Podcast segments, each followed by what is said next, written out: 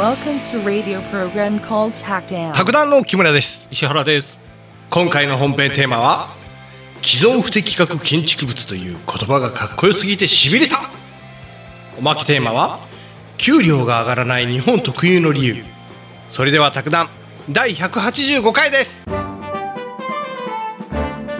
収録日が2023年の8月11日ですね。はいちょっと、宅建の話する前に、はい。宅建の話もしたくないんですけど、そんなに。あの、この間、実験的にライブ配信っていうのをね、オープン、LINE オープンチャットの機能を使ったライブ配信を試してみました。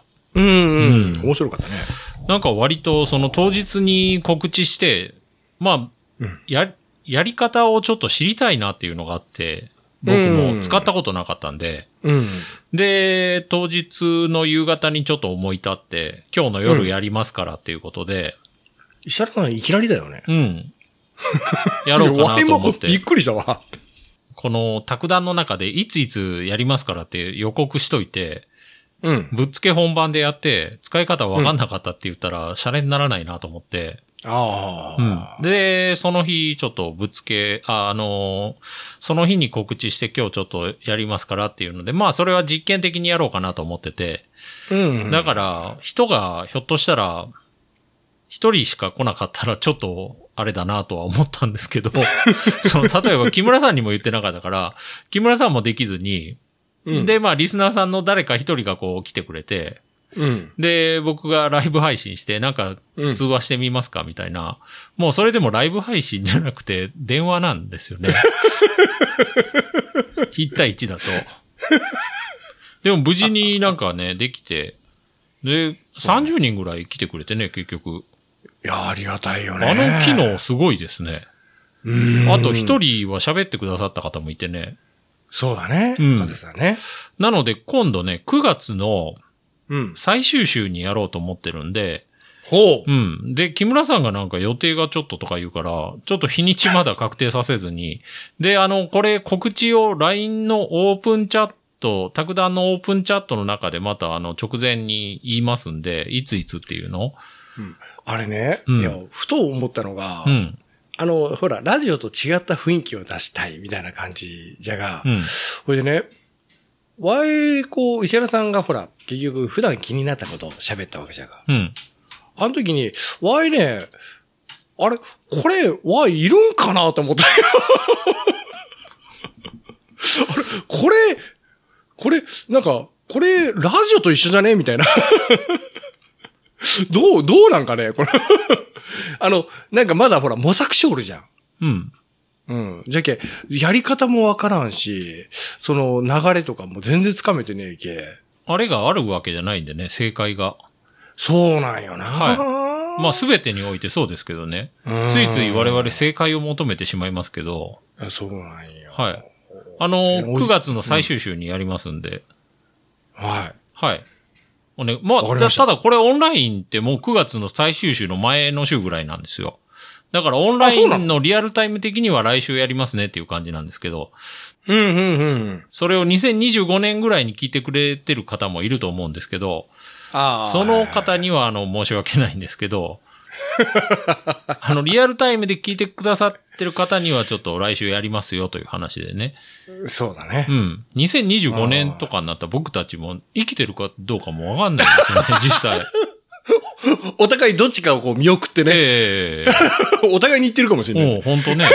行かないよ。いやいや、それはわかんないですよ。本当一寸先は闇ですから。まあね、友達とかのね、やっぱ不法聞くことあるもんうん。ね。はい。ねというわけでね、今日はあの、うん今日初めて聞く方には言っとくと、はい。あの、宅建の問題をまあ、解いた感じになろうかなと。で、木村さんっていう人は宅建全然知らないんで、うんその人が解けた感じにすると。実は分かってないんだけど、なんとなく雰囲気的に、あ、まあ、いいのかなっていう感じに持っていくっていうのがこの番組なんで、それをまあ20分ぐらいやろうかなと思うんで、これから。は、はーい。はい。今日解けた感じにするのは、令和4年に行われた 宅建試験の問い17問で、あの内容としては建築基準法ですね。僕も嫌いなやつなんですけど。ああ、これ僕得意なやつです。うん。はい。問題文読んでいきます。はい。建築基準法に関する次の記述のうち正しいものはどれかと。ほうほうで、選択肢の1も読んでいくんですけど、うん。選択肢の1。法の改正により、現に損する建築物が改正後の法の規定に適合しなくなった場合には、当該建築物は違反建築物となり、速やかに改正後の法の規定に適合させなければならないっていう問題で、はあはあ。うん、まあ、これは簡単かなと思うんですけど、うん。なんとなくわかります？えー、ちょっと待って、おわ、原乳。えーこれは、あれだね。結局、建てた後に法律が変わって、はい。法律、その法律に合わせた、その建物を回収しなきゃいけないっていう内容だよね。そうですね。これ罰だね。罰ですね。正解です。うんうん。これは簡単ですね。あのーこれ簡単だね。これ、相続会議の資料行くんですけど、はい。既存不適格建築物うん。と違反建築物の違いを理解しておこうっていう記事があって、はあはあはうん。あの古い物件で。違反建築物とか、はい。既存不適格建築物と表現されるものがありますよと。で、この問題の文はね、あの、うん違反建築物じゃなくて既存不適格建築物になるんですけど、うんうんう。ん。で、人によってはね、お親から相続の時に、うん。この家は昔の基準では問題なかったけど、うん。今はなんか不適格らしいよっていうふうに聞かれた人もいると。で、これってどうなのと。で、やっぱ既存不適格建築物っていうのと違反違反建築物っていうのあって、うん。あのーその違いは、うんその建物が建築された時点で合法だったかどうか。うーん。うん。うん。うん。既存不適格建築物っていうのは、うん。まあ今ある建築物のうちで、うん。建てた時は合法だったけど、その後で法律が変わって、うん。あの、今の法律では不適格な部分が生じた建築物のこと。はあはあ。うん。まあ言葉がかっこいいんですけど、まあ、うん、うん、うん、うん、うんっていうとこ。既存不適格建築物の例として、はい。わかりやすいので言うと、耐震基準。耐震基準って災害が起こるたびに改正が繰り返されてるんですけど、大きく変わったのが1981年。で、1981年に開催された後の基準を新耐震って言うんですよ。新耐震基準。で、それ以前の基準を旧耐震基準って呼ぶんですよ。うんうんうんだからね、古い建物見たら、うん。うん。とりあえず、あ、旧耐震かって言っとけば、なんか、格好つきますから。これは皆さん覚えておいた方がいいやいですよ。言わないでしょ。あの、不動産屋っぽくやりたいときは、ね。住んでる人いたらどうすんですか、うん。あ、旧耐震かって言っとけばいいでしょ。もう住んでる人ムッとしますよ、そんな。で、あ、いや、新耐震ですよとか、あ、新耐震、おー、そうなの？って言っとけばね。いや、どういう会話よ、それ。うん、もう適当でいいですから。既存不適格建築物は、あの、そのまま使用し続けることに基本的に問題ないと。はあはあ。ただ、あんまり古くなって、うん。倒壊の危険があったり、不衛生だったりするやつは、まあ注意必要ですよと。また、それはまた別の問題なんですけど。そうだね。うん。で、あの、売買も別に禁止されてませんと。ほうほう。ただ、やっぱ現行法に適合しないんで、うん。買い手には大きなデメリットがあると。ああ。一般的にローンの審査も厳しくなると。そうなんだ。やっぱだから、あ、旧耐震かって言っとけばね。ローン会社も言うの？旧耐震とかだと多分建物の価値自体が認められないと思いますね。銀行に対しては。ああ、はいはいはい。あれだよね。ほら、あの、今、古民家改造流行ってんじゃん。うん。前、石原さん言ってなかったっけ？古民家、結局改造して住むのってさ、うん。あの、耐震うん。の問題とかが結構ある。あるでしょうね。そういう視点で見たら全然ダメだと思いますよ。あれ、耐震はやばいよね。うん。しかもあれ、重心めっちゃ上に行ってね。ええそう思いますね。で、乗っかってるだけとかだから、礎石の上に。で、まあ、それがずれて、こう、力逃がすとか言うんですけど、うん。うん。でも、礎石から落ちそう、落ちる場合もあるでしょうね。あんまり強い地震だと。いやー、そう、ある程度強い地震だったらもう耐えれないんだろうな。うん。まあまあ、でも建物倒れないっていうのはあるかもしれないですけどね。あ、そうなの？うん。上で遊ぶから。ああ、がなんかあれ、ぐにゃぐにゃっぽくない？うん。はい。というわけで、これ選択肢の1はね、もうなんか解けた感じになったんで、次、解けた？えっとね、うん解けた？僕解けたよ。はいはいはい。選択肢の3ちょっといきますわ、先に。うんえっ、、と、問題読んでいくと、うん。地方公共団体は、はい。条例で、建築物の敷地、構造または、建築設備に関して、安全上、防火上または衛生上必要な制限を付加することができる。丸か×か。これも、できるうん、できますわ。正解。うん。うん。もう次行きましょうか。ちょっと褒めてよ。はいはいはい。ほ素晴らしい褒めて。素晴らしい。びっくりした。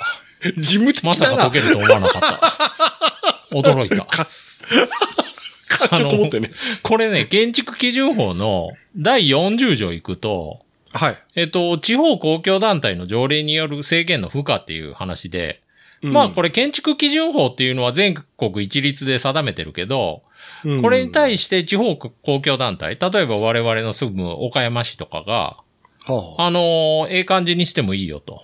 もうちょっと。おたくらの、その、事情あるでしょと。あ、これ条文読んでいくと、地方公共団体はその地方の気気候、気気候ってその季節とかのあれですね。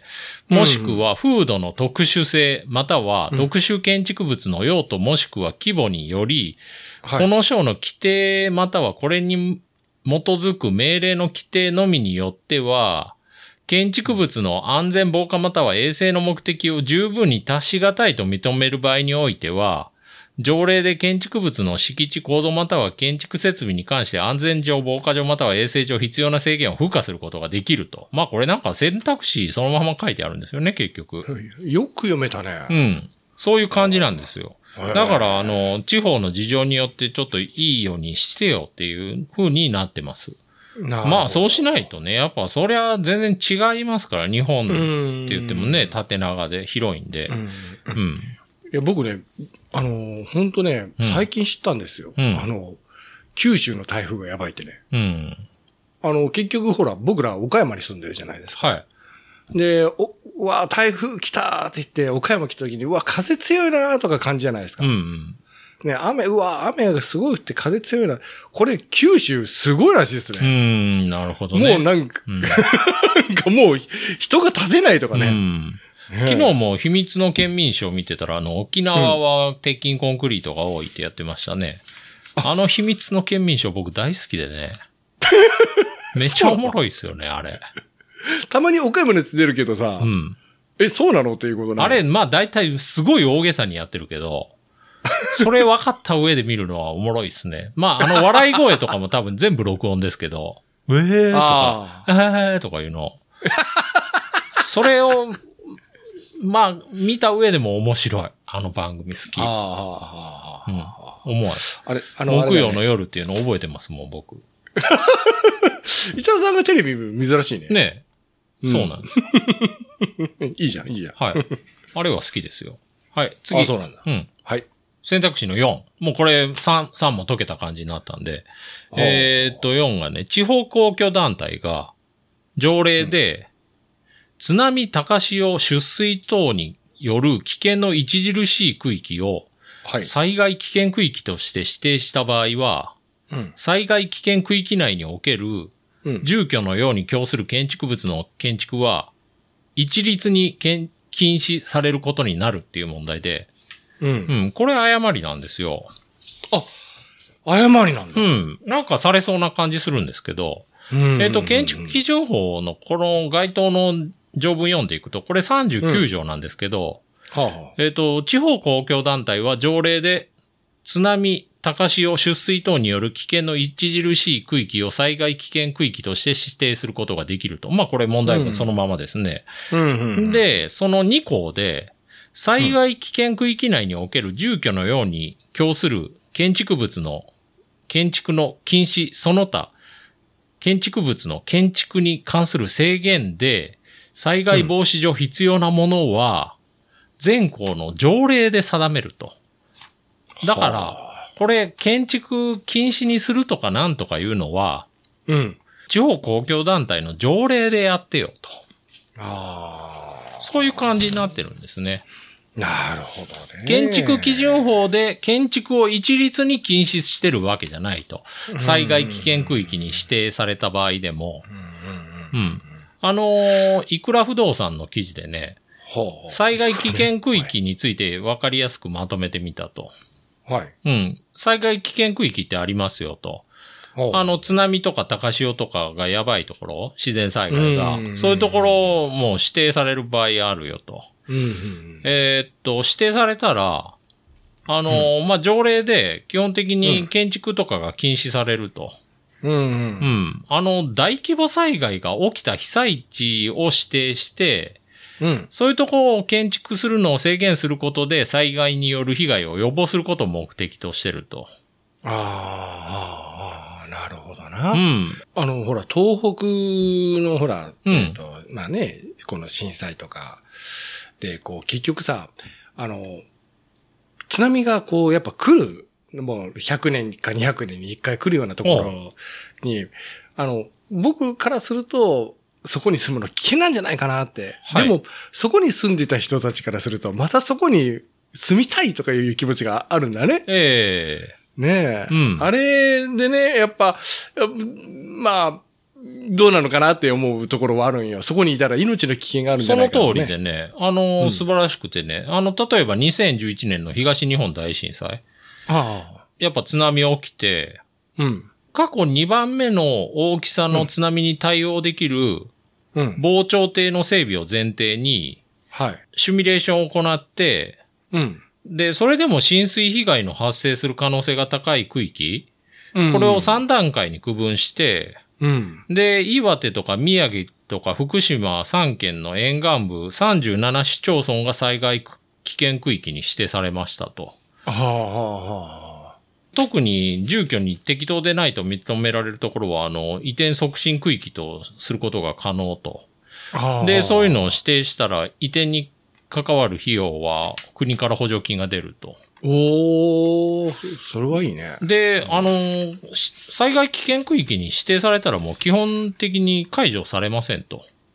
ああ。うん、まあそうですわね。あの、もうね、またいつか来るよっていうところですから。あの、過去にあったね、こうんの津波なんか、ほら、その結局昔の人たちがこう、なんか石碑とか残してね、うん。で、ここまで波が来ましたよ、とか言って、そうですよね。それ自体がもう実を言うとほとんどの家を飲み込んでた位置にあってね。うんそあの、災害危険区域にある不動産って安くなるんですかと。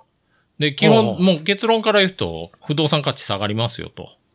う。まあね。うん。で、もう今日重要不動産の価値としてはほぼ無価値になりますと。うんうんうんうん。そういう感じですね。ただ、あの、そこに建てられるかどうかっていうところは条例で決めてくださいよっていうのがこの問題ですね。ああ。はいなるほどね。はい。次。えっと、じゃあ選択肢の2。これがね、僕嫌いでね。あ、嫌いなんだ。はい。延べ床面積がご500平米を超える建築物について。大規模な修繕をしようとする場合、うん。都市計画区域外であれば、うん。建築確認を受ける必要はないという問題で、はあ。これ大嫌い。これだけだ。うん。あのー 建築確認ってまず何っていう話からしていくんですけど、は不動産用語集リワーズの記事行くと、あ。うん。建築確認何ですかと。うんえっ、と、建築物を建築しようとするときに、工事の着手前に、うん建築計画が、うんあの、法律とかにちゃんと適合してるかなっていうのを確認する制度なんですよ。うん。で、確。認を申請する義務があるのは建築主で、うん。確認を行うのは建築主事っていう人。まあこれ公務員ですわ。市役所とか県庁にいるんですけど、うん。建築主はうん。建築確認を受けたら、うん。き確認済み証っていうのを交付受けると。で、うんうんうん工事完了した時には、検査を受けて、完了検査。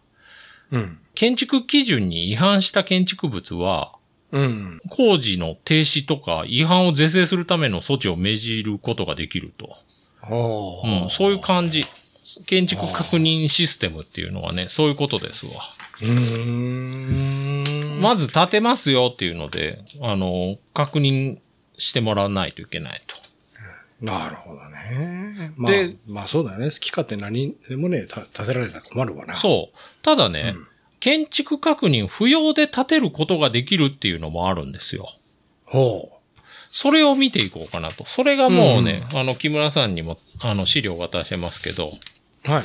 ホームズの記事行くんですけど、うん。新しく家を建てるときとかリフォームするときには、うん。建築基準法に適合してるかどうかを審査するために、建築確認申請が必要になりますよと。はいはい。で、ただ一定の条件満たしてれば申請が不要になるケースがありますよと。うん。うん。で、これが細かいんですよ。みんな覚えてるんですかね、これ。これ、すごいね。それ手元に今表渡してるでしょ。はい。これを絶対暗記って書いてますから。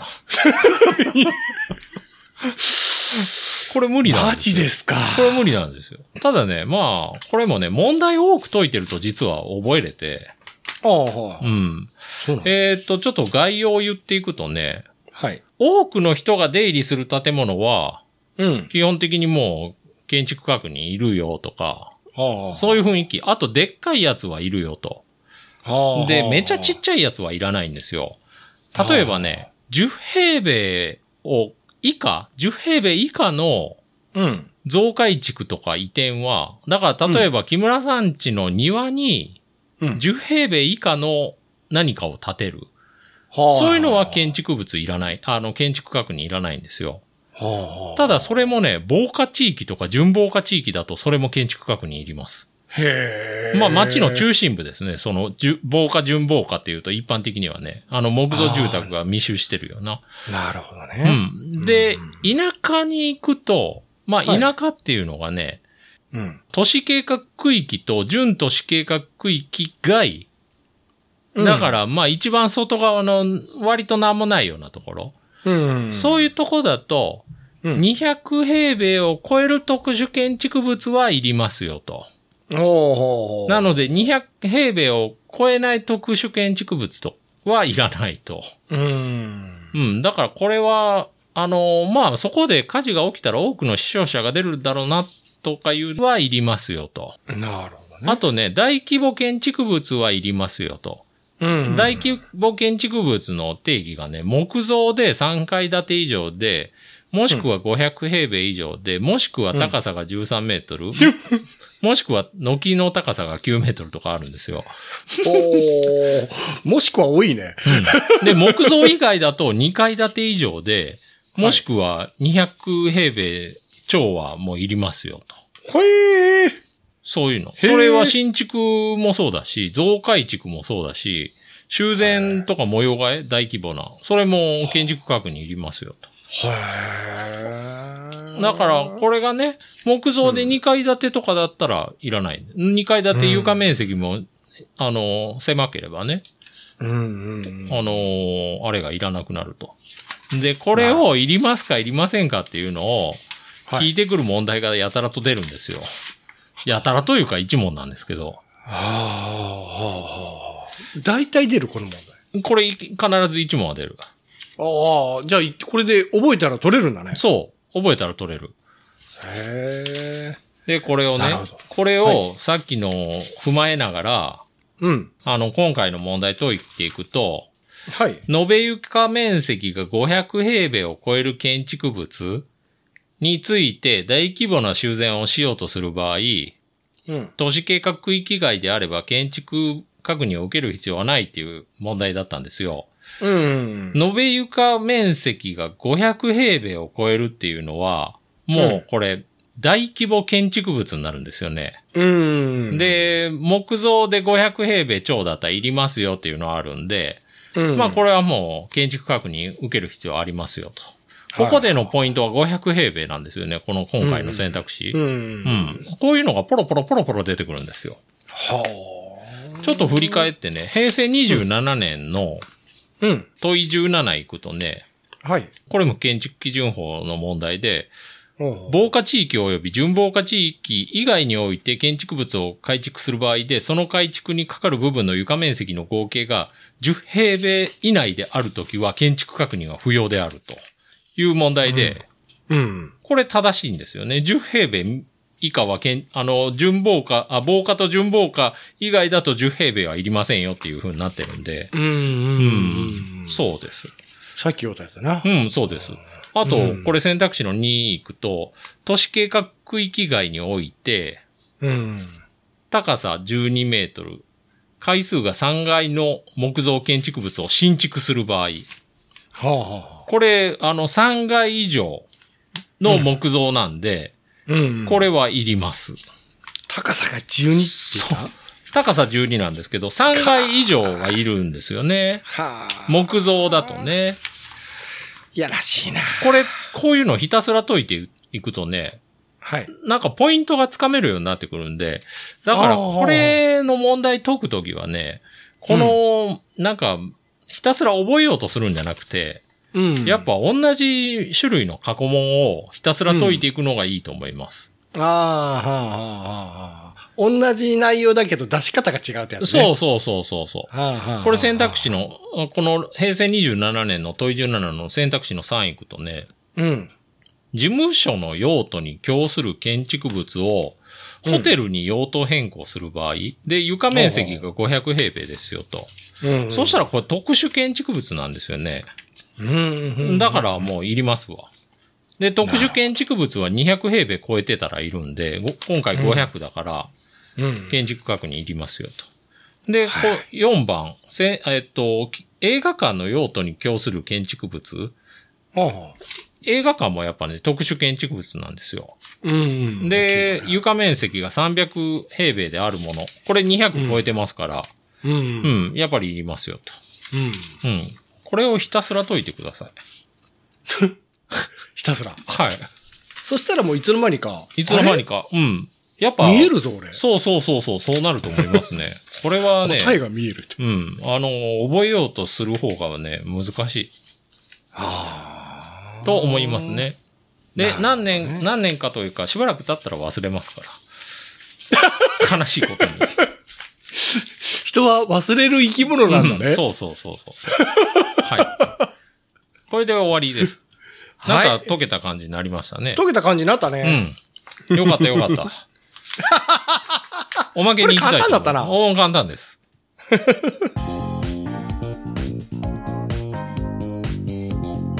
東洋経経済オンラインの記事で、これ2021年の12月の記事なんで、ちょっと2年前ぐらいの分なんですけど、面白いんで、ほうんえっ、と、リチャード・カツっていう記者が書いてます。はい。あの、ニューヨークにいるそうです。で、日本人の賃金がうん。停滞し続ける日本特有の理由と、は国の賃金を決定的に左右するのは何なのかっていう記事で、あ。うんうんここ数十年実質賃金が上がってない富裕国うん。は日本だけじゃないですよと。あ、そうなんだ。うん。ただ、豊かな国の中で、あの、賃金自体が下がってるのは日本だけですよと。日本、賃金自体が下がってると。で、マジで？成熟国だと、うん。賃金って、うん。この100年以上 GDP とほぼ同じ割合での成長をしてきたと。ただその傾向も最近はなくなってきてると。で、GDP ってね、あのー1995年から2017年の間、うん。えっ、と、時間あたりの GDP が、うん。まあそれすなわち生産性なんですけど、はあの豊かな国だと30%伸びたと。あ。はでも、時間あたりの報酬い。はは、16%しか伸びてないと。あ。お、比例してないうね。ん。生産性は30%伸びたけど、うん。賃金は16%しか伸びてないと。へえ。で、日本。の生産性の伸びは、うん。他国と同じ30%だったけど、ほうほ賃金はう。うん。1%減少してる。すげえな日本は。やばくね？で、日本の労働者の賃金って、うん。あの、国民所得に占める割合が他の国よりも高いと。まあ、国民所得って要するに、いろ、所得っていろんな種類あるんですよね。配当所得とか、不動産所得とか、事業所得とか、利子所得とか、うん。そういうのよりも日本人の場合は、給与所得が多いのに、うん。それが伸びてないと。一波減少してると。さっきの30%の1%っていうのも相当だけど。うん。時間あたりの GDP 伸びてるのに、賃金は減ってると。これは、あの、衝撃的ですよと。すごいね。うん。で、こういう賃金上昇率の低迷って、あの、う歴史的にも経済理論的にも説明がつかないと。で、何十年もの間、経済の教科書って、はい。市場経済が長期的に安定するためには、うん。需要がいりますよと。消費者の需要。うん、で、需要のためには、あの、賃金が生産高と同じペースで成長しなければ需要も伸びませんよっていうふうに書いてあったんですよ。はあはあはで、1800年代以降、あはい。国民所得のうち、うん。労働者に分配される割合うん、うん。は、ほぼ一定の水準で推移してきたと。うん、うん、うん。でも、数十年前になぜか状況が変わってきたと。はまあ、あの、労働者に分配される割合って、労働所得って言うんですけど、あ。うん、うん。労働所得のシェアが、うん。えっと、1980年代から低下低下傾向にあると、先進国だとね、は OECD、経済協力開発機構ですね、あ。はい。が、労働分配率が、あの、富裕国のうち26カ国で、労働分配率がもう低下してますよと。これあれだよね。企業、会社が儲かっても、その、労働者に対して出ししぶりをしてるようなイメージが、そうね。そうそうそうそうそう。で、それやるとどうなるかっていうと、うんうん。財政赤字が増えるんですよね。財政、ああ、なるほどな。国のね。はいなんでかっていう、と、うん。賃金が抑制されたら、うん。消費者の需要が減るんですよね。お金ないから。うんうん。そしたら、あの、需要が減ったら景気悪くなるから、うん。あの、豊かな国だと、税金集める以上に、うん。国が支出して需要の不足不足分を補わなければならない。まあ、経済対策とかよよく言ってますけど、うんうんうん。なんでこんなことになるのと。そうだね。うん。で、経済学者の意見としては、うん。えっと、まず、技術的なものがあるんじゃないかなということで、はあ、で、ICT、情報通信技術、うん。これの対等だと主張する人がいると。うんうんまあ、ICT が発達したら、うん。うん。労働者で特にスキルが浅い労働者はあ。の給料が下がっていくんじゃねえかなと。ああ。で、逆に、そういうコンピューターとかに詳しい、スキルの高い労働者うんうん。への需要が増えて、うんまあ格差が増えてるんじゃないのと。で、結局全体的には儲かった分が、あの、資本家の手に多く渡るようになってるんじゃないのと。ああ。分配率が変わってるってことそうそうそうそうそう。なるほどね。で、もう一個の見方としては、うん。労働者の交渉力が弱まってるんじゃないのと。ああ、はあ、はあ、はあ。で、まあ、ほとんどの豊かな国だと、こういう要素が混在してると思われるけど、うん。日本の場合は非常に得意で、うん。それに加えて政治的なパワーバランスがより大きな役割を果たしてる？はちょっとこれ一つずつ説明すると、あ、は ICT、はい新しい、あの、情報技術の影響で、い。うん。あの、労働分配率の配分が変わってるっていうのがあるんですけど、ただこれね、あの、賃金抑制が始まったのって、うん。1970年代後半からさ、1980年代前半らしいんですよ。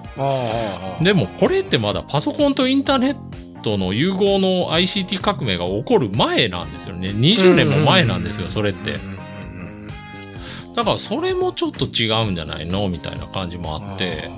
ああれだね、よく聞くのがね、うん。あのバブル崩壊後に結局企業が怖くなってね。うん、うんうんそうもうお金を出さなくなって、うん。溜め込むようになったっていうのはよく言うが、うん。うん。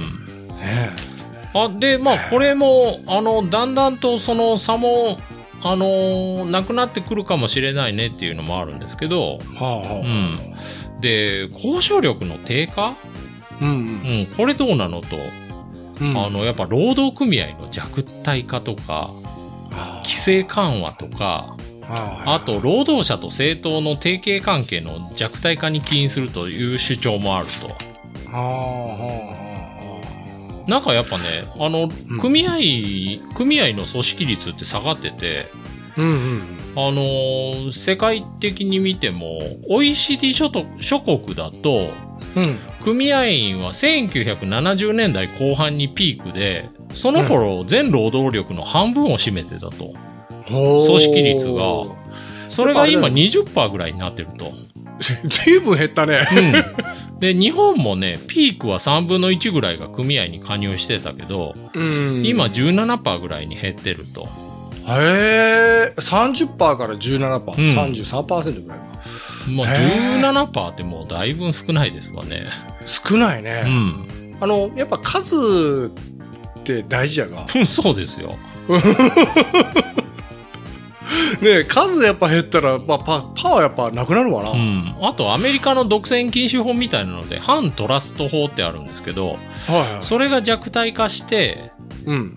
一部のスーパースター企業が圧倒的なシェアを獲得して、まあ、 GAFA とかですわね。はいはいはいはい。で、そういうところの従業員の交渉力も、うん。あの、弱いと。まあ、だ企業強いから、はいはいはいはいはい。あの、イーロン・マスクかな。うん。あの、ツイッター買った人、X なんだかな。うんい X ですわね。や、思ったんだけど、あれだよね。ある人強いよね。うん。何でもやりますよね。あ、こんなワンマンでいけるんだと思ってさ。うん。うん。やっぱ日本じゃあれアマゾンとかもね、あの、よく、その、倉庫で働いてる人の条件悪いとかいうのはよく言いますけど、ああ、はいはいはいはい。聞くね。うん。でも日本の場合、ああいうとこの方が時給いいですからね。あの、外資系の方。コストコとかめっちゃ時給いいらしいですから。あ、そうなの、うん。コストコが時給良すぎて、周りの、そのコストコできたところの周りが困るみたいな。それはね、聞いたことがある。あのね、岡山でうん。イオンモールが建った時に、うん。イオンモールが結局ね、あの、そこでやっぱ働く従業員の人を、高時給で雇う。うん。うん。そうすると何が起きるかというと、うん。周りでいろんなあるじゃん。あその、イオンモールの周りに、うんあの、いろんなそのお店とか、そういったところの人が辞めて、みんなそっちのイオンモール岡山の方に行って、うん。で、周りのところで人不足が起きたっていうね。うん。うん。聞いたことあるよ、それ。あるでしょうね。ねえやっぱ、うんそりゃね、もう交代軍のとこ行くよ。うん。政治的な影響がありますよと。ほう。あの、それは？国ごとの賃金の運命って、はい。その国の政策立案者とか政治に大きく左右されると。ああ、はいはいはいはい。まあ、それはね、確かにね。さっきあの生産性の伸びが日本の場合あったのに賃金伸びなかったって言ったんだけど、うんあの生産性の伸びよりも賃金の伸びの方がう上回った国っていうのもあって、はあはそう、それ4カ国あるけど、そのうちの3カ国は、あ、はい。労働者の政治力が強い北欧3カ国だったと。あで、逆に最も低下した4カ国のうち3カ国は、はい。労働協約の対象となる労働者の割合が最も低い日本、アメリカ、韓国だったと。日本、アメリカ、韓国？うん。協約っていうのが組合と会社の交わす協約ですわね。はあ、それ仲良し3カ国じゃん、それ。うん、まあですね。マジか。あのー賃金に対して政治家が影響力を出せる、まあそれを示す一例っていうのが、はあ、積極的労働市場政策っていうのがあるんですけど、うんうん。これっていうのは、あの、例えば失業した労働者の再教育とか、あ雇用者と労働者のマッチングをして、あの、就職しやすくするとか、そういうところの支援のお金を出すっていうの、うんうんこれでね、やっぱし所得に占める労働分配率を、うん。うん。あの、GDP 比の数パーセント引き上げることができると。そこにお金出せば。で、やっぱ新しいじ仕事につける能力をつけてもらおうっていうことなんですけど、うんうん。それがあったらやっぱね、労働者って、うん。賃金抑制に抵抗しやすくなると。だから戦いやすくなると。いいよ、やめて他のとこ行くからっていうふうに。ああ、はいはいはい。今の日本ってなんか、そんな選択が見えないね。いや、もう一回やめたらアウトみたいな感じですよね。そうそう。一回レールから外れたらアウトですよね。ねえ。うん。本当に、やめるのがもう本当、ヒノキ、この、清水寺から飛び降りるような感じで。給料いくら下がってもいいから、とにかくいさせてくださいみたいな感じですから。ああ。うん。で。そういう政策すればいいんだけど、うん。あの、に日本とアメリカ、そういう政策最下位らしいです。で、北欧諸国が最も高いと。ああ、はいはいはただ、それだけだとまだ説明しきれてなくて、いはい。はい。日本の最大の要因は、はい。低賃金の非正規労働者が急増したこと。1980年代には、はい。非正規労働者、労働人口の15%だったんだけど、うん。最近40%まで増えてると。え？で、正社員の平均時給2500円ぐらいなんだけど、うん。派遣社員1660円で、だいぶ違うね。うん、パートタイムだと1050円ですよと。もうね、あれよ、あの、その結局、その、社員とか、非正規とか、パートとか関係なしで、一律同じ仕事させてる会社なんかなんぼでもあるうん。よ。なんぼでもありますよね。うん。は大体一緒ですよね。あ、そうだね。これってもう簡単に、これでなんで影響あるのっていうのを簡単に説明できて、は例えば3人の労働者がいる国があるとすると、い。うん。で、2人は2400円の正規で、うん1。人が1200円の非正規だと、うん。賃金の総額6000円なんですよね。はあはあ、で、平均賃金としては2000円なんですよね。うん。それが、正規が1人で非正規 2, 人になっちゃうと、うん。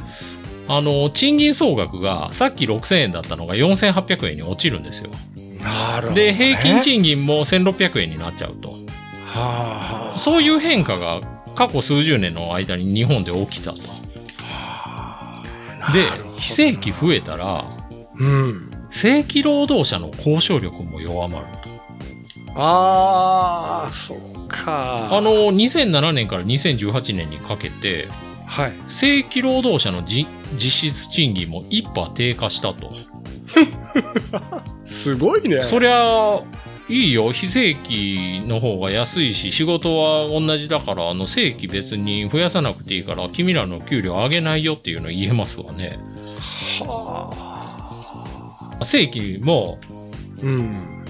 あの、正規で頑張らせてくださいみたいな、給料上がらなくていいからみたいな、はどんどん下に引っ張られると。あ。なるほどね。あの、例えばね、あの、その会社が成長しない、りえっ、と、で、なおかつ仕事量が減ったとかね。うん。うん。まあでも、給料が上がらないっていうのもあれか。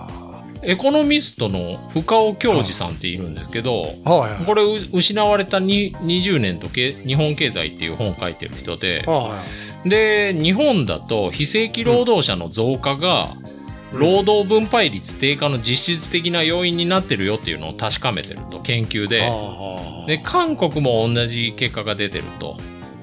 ただね、ヨーロッパはね、非正規が多いにもかかわらず、あ。はい。賃金への影響が違うと。ほ例えばフランスこれ最も対照的なんですけど、う。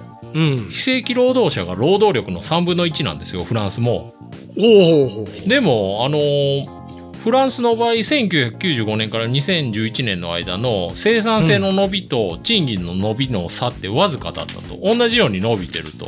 フフランスの場合は。うん。で、フランスも日本もドイツ労働、ドイツ賃金で一応法律で決まってるんだけど、うん。フランスの場合は、うん労働検査官っていうのを活用して、はその同一労働、同一賃金がちゃんと守られてるかなっていうのをうんちゃんとやってると。法律執行に。あ日本はそういうのないと。だからもし、これ守られてないんじゃないのって思ったら、ーうん。自分で訴訟を起こさなきゃいけないと。でも大変だよ。費用も自分持ちですわね。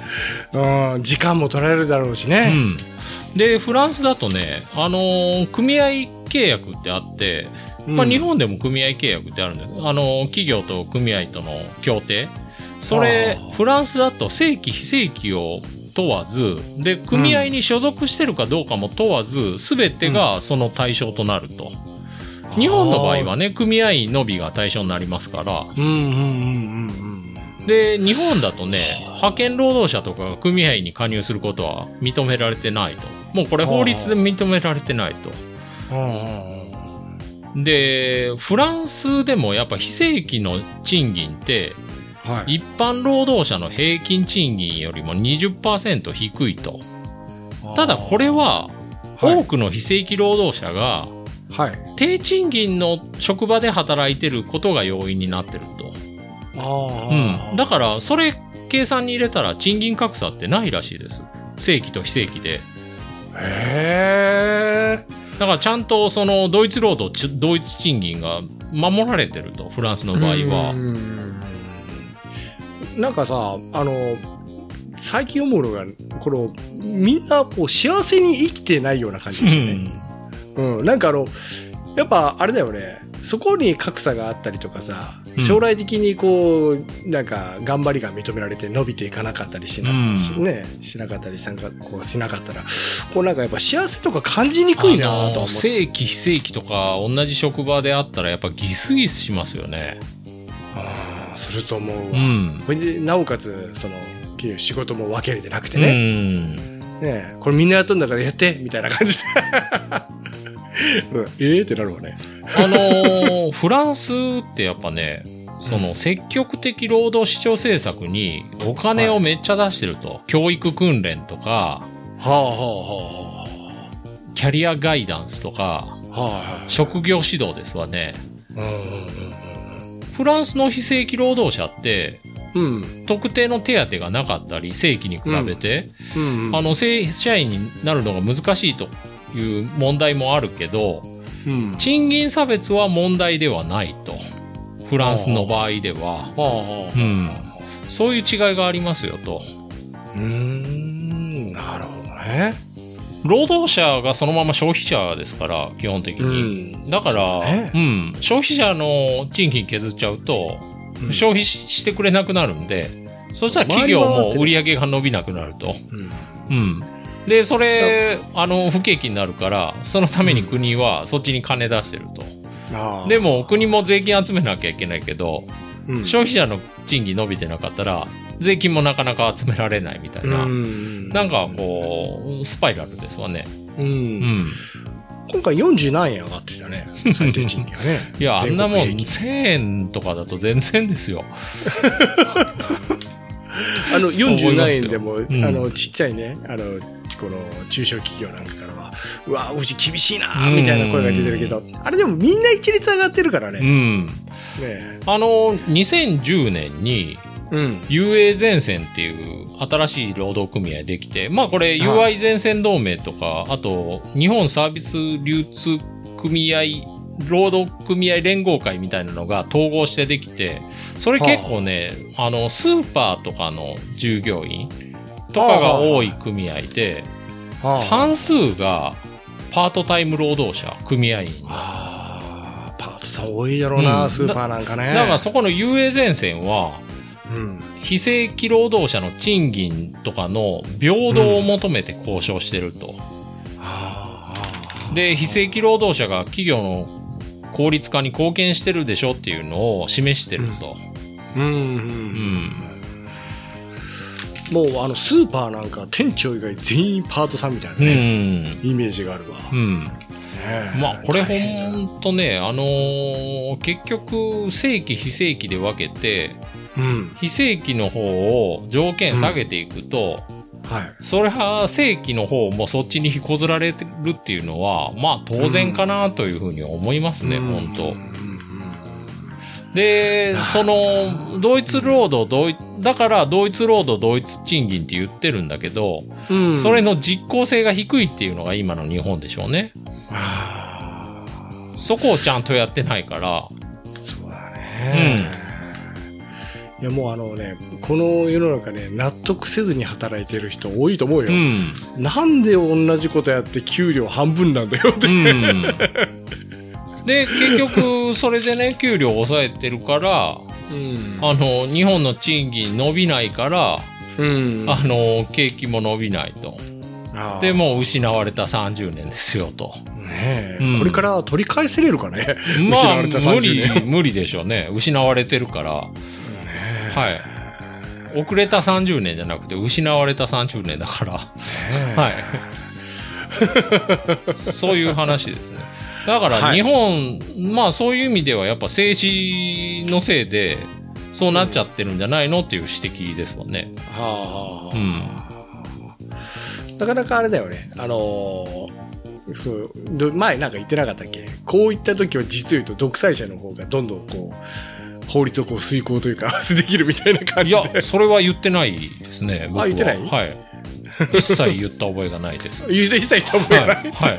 あれテレビかな？はい。じゃあこれで終わりです。はい。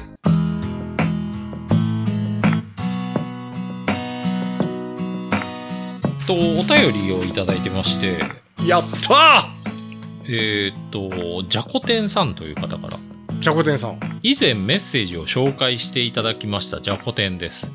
前ね、あの、B 級スポット好きですよとか、あと、変わった物件買っちゃったよっていうお便りを。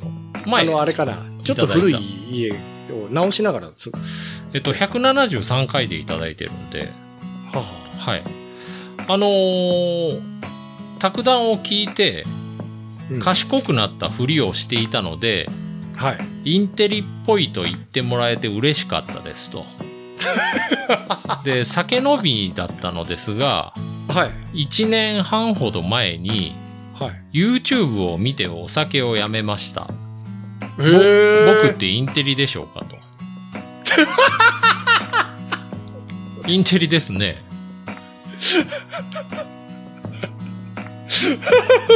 正しい選択だと思います。お酒をやめれたのはでもあのあれだねあのどどうその YouTube ってそんなになんか影響あったの？あ、なんかあるんでしょうね。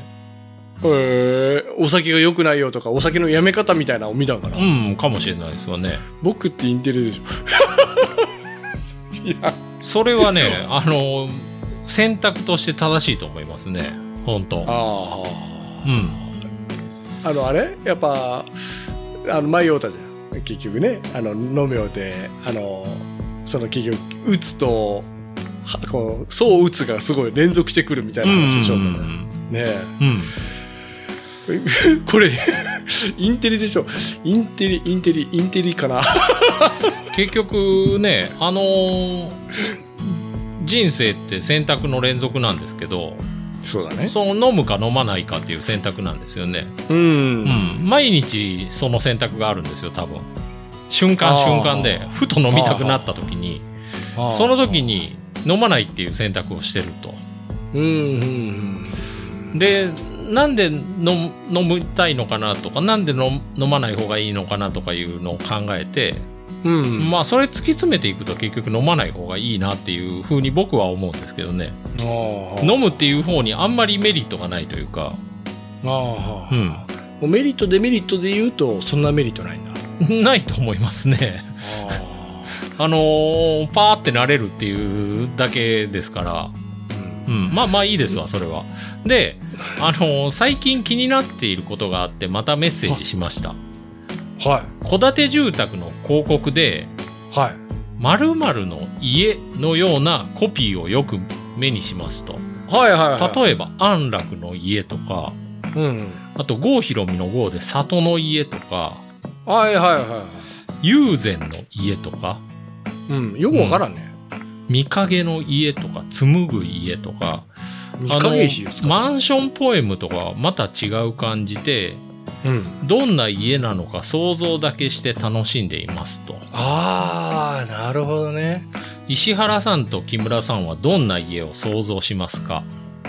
ああさっきの言葉から来るものね、うん。でも安楽の家とか言われたらね、ちょっと老人ホームっぽくないですか？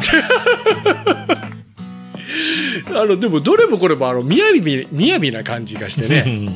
そう。あのーその結局キャッチキャッチだよね本当に、うん。ねえ。それでちょっと掴まれて興味を持ってチラシ見て行ってみようか。いくらか考えましたけどね。考キャキャッチコピー。い例やこれ考えばね、えるもんなの？例えばね、はい。なごみの家とか、いや老それこそ老人ホームだろ。あと安らぎの家とか、あと長寿の家とか、いやいやそれごめん。懐かしの家とか、若葉の家とか、全部老人ホームっぽくなるんですよね、なんか。それ実際ありそうじゃん いやあると思う。呪楽の、呪楽の家とか、あるあるある。意図的に選ぶ。全部、全部老人ホームになってしまう。家っていう風にしたら、えこれをじゃあどのようにかほこう変えたらもっとこうキャッチっぽくなるいやー、わかんないんですよね。あうあチャット GPT にヤンキーの家とかにすりゃいいんですかね。いやいや多いんじゃろ。ドキュンドキュン。そう。あでもあれだね。これキャッチってやっぱ誰が考えんだろううね、ん、難しいですよね。ね。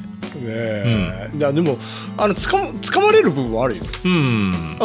あのやっぱね僕らの世代なんか特にそうなんじゃないかな、あうん。の畳とかね。畳の家？